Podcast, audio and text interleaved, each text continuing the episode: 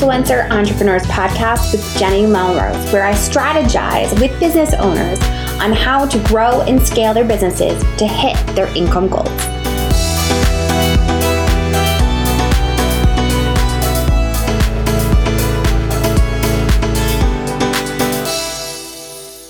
This is episode 329 of the Influencer Entrepreneurs Podcast with Jenny Melrose. Today, we are speaking with Kristen Bousquet, and we are talking about how to make your IG branded content stand out. So, we're talking about sponsor specifically for IG, how to use the content tool, all that information.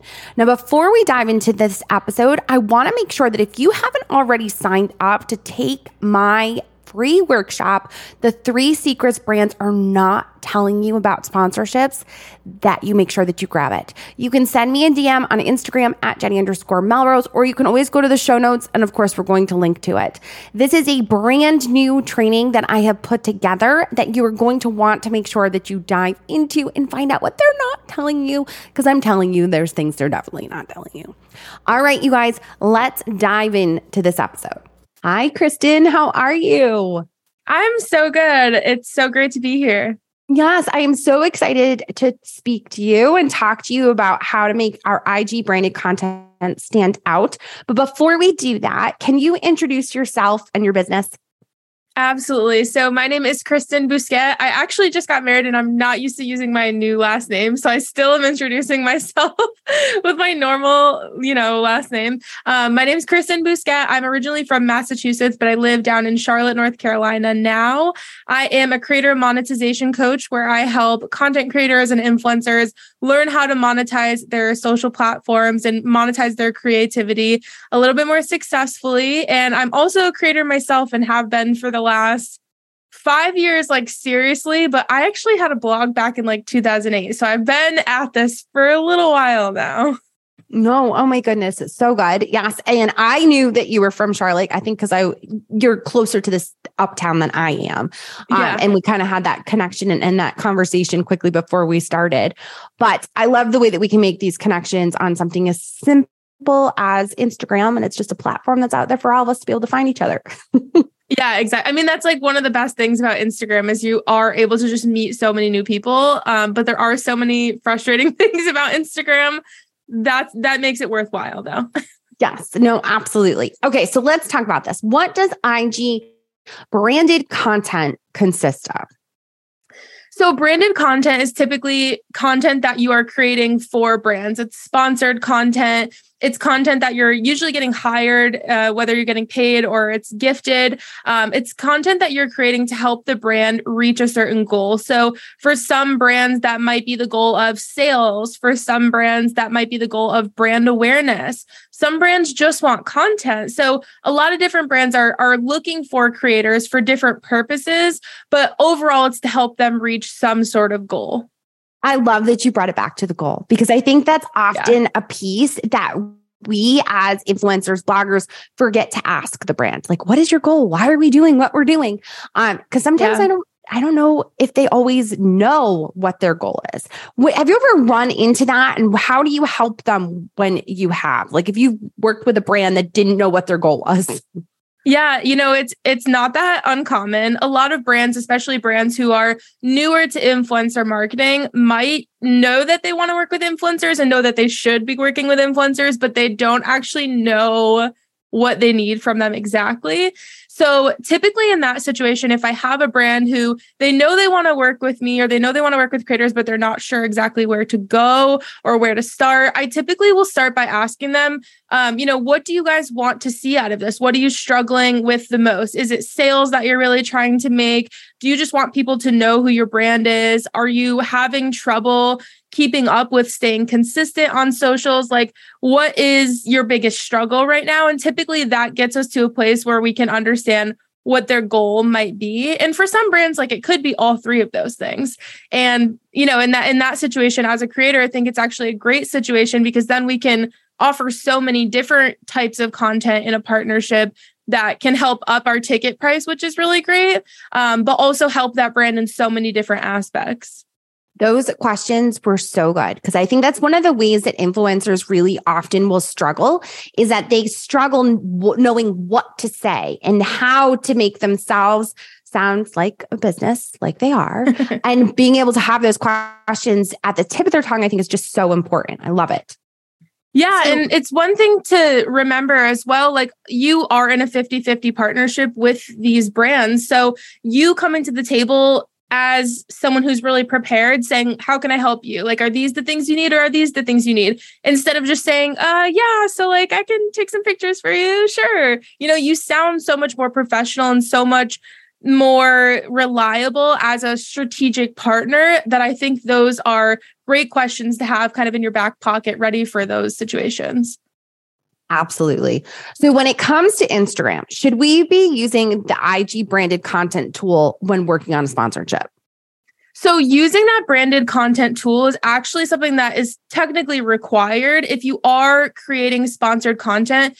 According to FTC guidelines, you do actually have to disclose that. Um, and typically, people will just put hashtag ad, but if Instagram catches on to you doing a sponsored post where you're not using that branded content or that paid partnership tool, you can actually get in trouble with Instagram. Like I've had friends who have gotten posts taken down or have gotten their accounts um, like disabled, like you can't utilize it, um, or you're going against brand content or community guidelines, branded content guidelines. So you actually kind of get dinged by Instagram where maybe you don't get access to new features and things like that. So overall, at the end of the day, I know a lot of people have issues with using that branded content tool because they're scared it's going to make the performance lower than they would expect. Um, but to keep on the safe side, I think it's definitely very smart for you to use it anytime it's paid or even when it's gifted too. If you're working in any sort of sponsor or partner capacity, you have to disclose that. And that's something like even on Instagram stories, like if you're sharing something that's an affiliate link, those are also things that you're supposed to be disclosing with, you know, again, hashtag ad or hashtag gifted. Yes, I love that. And I think part of what we forget is that IG branding content tool is yes, it makes it easier to be able to disclose, but it also gives the brand the back end to be able to see what's happening. Yeah it gives them so much more information. So you obviously need to have a business professional page in, on Instagram in order to have that tool, but making sure that you utilize it, I think is just so important because again, you're representing yourself professionally. We shouldn't be trying to hide that we are doing sponsorships in right. the fear of it's going to affect the algorithm because they can see that I'm using the content tool, yeah. whatever it might be. It's there to help and aid in these kind of relationships. Yeah. And I think a lot of creators as well are afraid to use that because they don't want their audience to see, like, oh, this is sponsored. And then they think their audience is going to get turned off by it being salesy or, you know, turned off by seeing an ad. But at the end of the day, I think that's where choosing strategic partners that make sense for you is going to be so important. You know, like, if I share something that I genuinely think my audience is going to be very, very interested in, that they can utilize, it's going to make their life easier, why should I be ashamed if I'm getting paid for that? You know, it shouldn't matter because it's something that I believe in and that I'm comfortable recommending. So choosing brand partners that makes sense, I think is going to combat some of that fear of using that sponsor uh, or branded content tool. Um, and again, it is required. So like you kind of just have to get over the fear and, and use it. Yes, absolutely. And I love that. So, how do we make branded content stand out? Because, of course, we want to be able to get the engagement, we want the impressions. So, what should we be doing when we are creating that type of content? So when I'm creating sponsored content or branded content um, in partnership with a brand, they have requirements typically that you have to pay attention to. But a lot of brands will give you creative freedom. Typically, when I'm planning out, okay, what is this partnership going to look like? What is this piece of content going to look like? I ask myself, what does my audience typically see from me that they're comfortable with? Because you don't want to come in with like iPhone videos all the time and it's very casual. And then you have one super highly produced, like, you know, professional camera. It feels very out of place. Or your audience is going to see that and kind of feel a little off about it because it's not what they're used to seeing. So I typically like my branded content to fit in and look exactly like it's regular content. I don't want to disrupt the flow of, of, what my audience is already used to seeing from me. Um, so in terms of how it looks and how it's formatted, that's definitely something I think is important.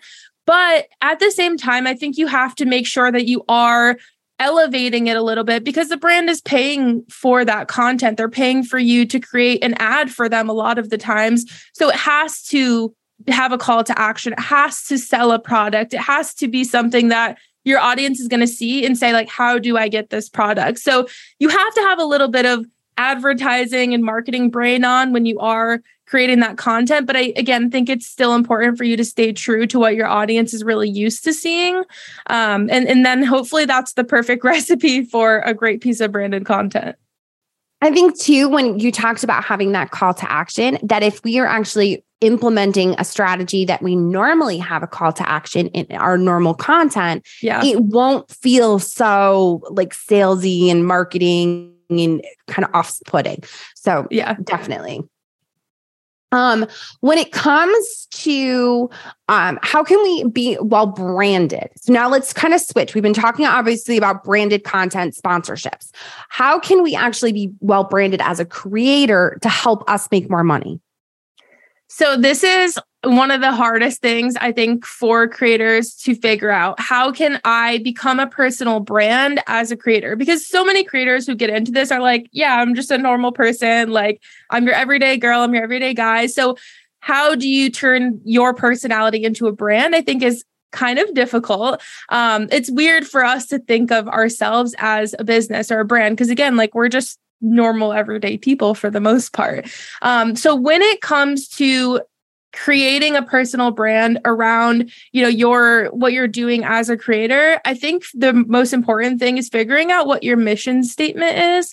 And this can almost kind of go in place of a niche you know like people are so afraid of oh i have to pick a niche i have to pick a niche because they're afraid to to put themselves in a very small box. But i think having a mission statement kind of fills the void of the niche but but gives you a little bit more room to play with so instead of saying you know i'm a beauty creator and then you're like okay i can only create beauty content having a mission statement that maybe is you know i help um i help mothers live a more confident lifestyle. And that could be like showing them how to put their makeup on, showing them how to get dressed, showing them how to, you know, have fun with their kids, all of these different things, showing them how to be more confident. And that kind of gives you so much more room to play with rather than just, I'm a beauty creator.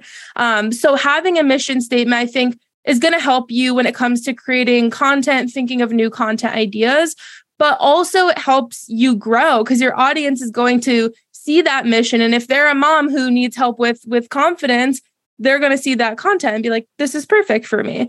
Um, so once you have a, a solid mission you know you've got that in your bio maybe your highlights are related to that mission your captions your content is all about that mission. You honestly just kind of become a personal brand when you're talking about the same things and you're talking about the same mission over and over and over again. And, and again it's everywhere that you could possibly kind of put it out there. Um, I know for me, when I was kind of branding myself as as a social media um, mentor or as a, a coach, I I really was like, okay, I can post about all my fun stuff on stories, like my plants and my books and all that on stories, but I want people to come to my Instagram feed or my TikTok feed and see like this is a creator monetization coach. Like if I'm a creator looking to monetize and I need help with it, this is it exactly. And so you kind of become the go-to person when you're talking about the same thing over and over again. And again, you kind of you've put that mission out there for people to understand. Yes. And I think it, it also ties into a little bit about your positioning, right? What makes you different than everyone yeah. else that's talking about it? Because I think that that's what a lot of us struggle with. We're like, well, I'm a beauty influencer. I talk about fashion. Everybody else and their mother is talking about yeah. fashion and using affiliate links in their stories. So, how do we set ourselves apart? And I think when you start to tie in those different pieces of who you are, your personal, um, I know that you talked a little bit about on your your Instagram about how you got married. You pulled people in and took you on kind of your personal journey of being a business right. owner and also getting married at the same time and what that looks like. So I think, you know, pulling in that unique, those unique pieces of us are what's going to set us apart from everyone else too.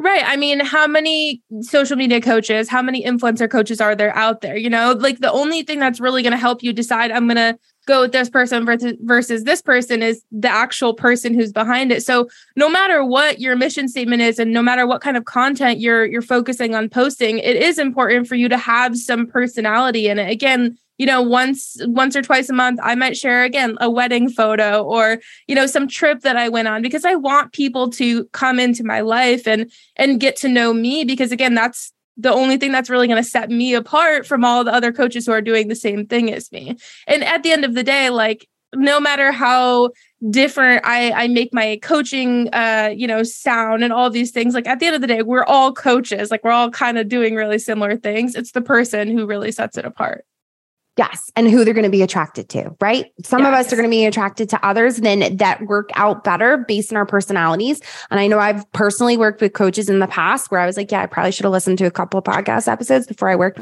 with her because that was not a good fit. Um, but knowing that about people, you you want to be able to give them that opportunity so that if you're not showing your positioning and showing who you are, you're not giving them that, that opportunity. And I think that that's just so important to offer that up. Yeah, absolutely. You have to make educated decisions at the end of the day. And that's very helpful when you have that information. For sure. So, how can we make branded content sponsorships a more consistent stream of income?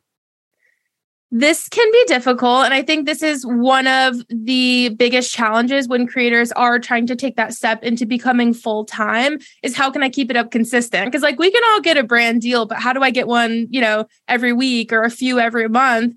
That's where it gets a little bit difficult.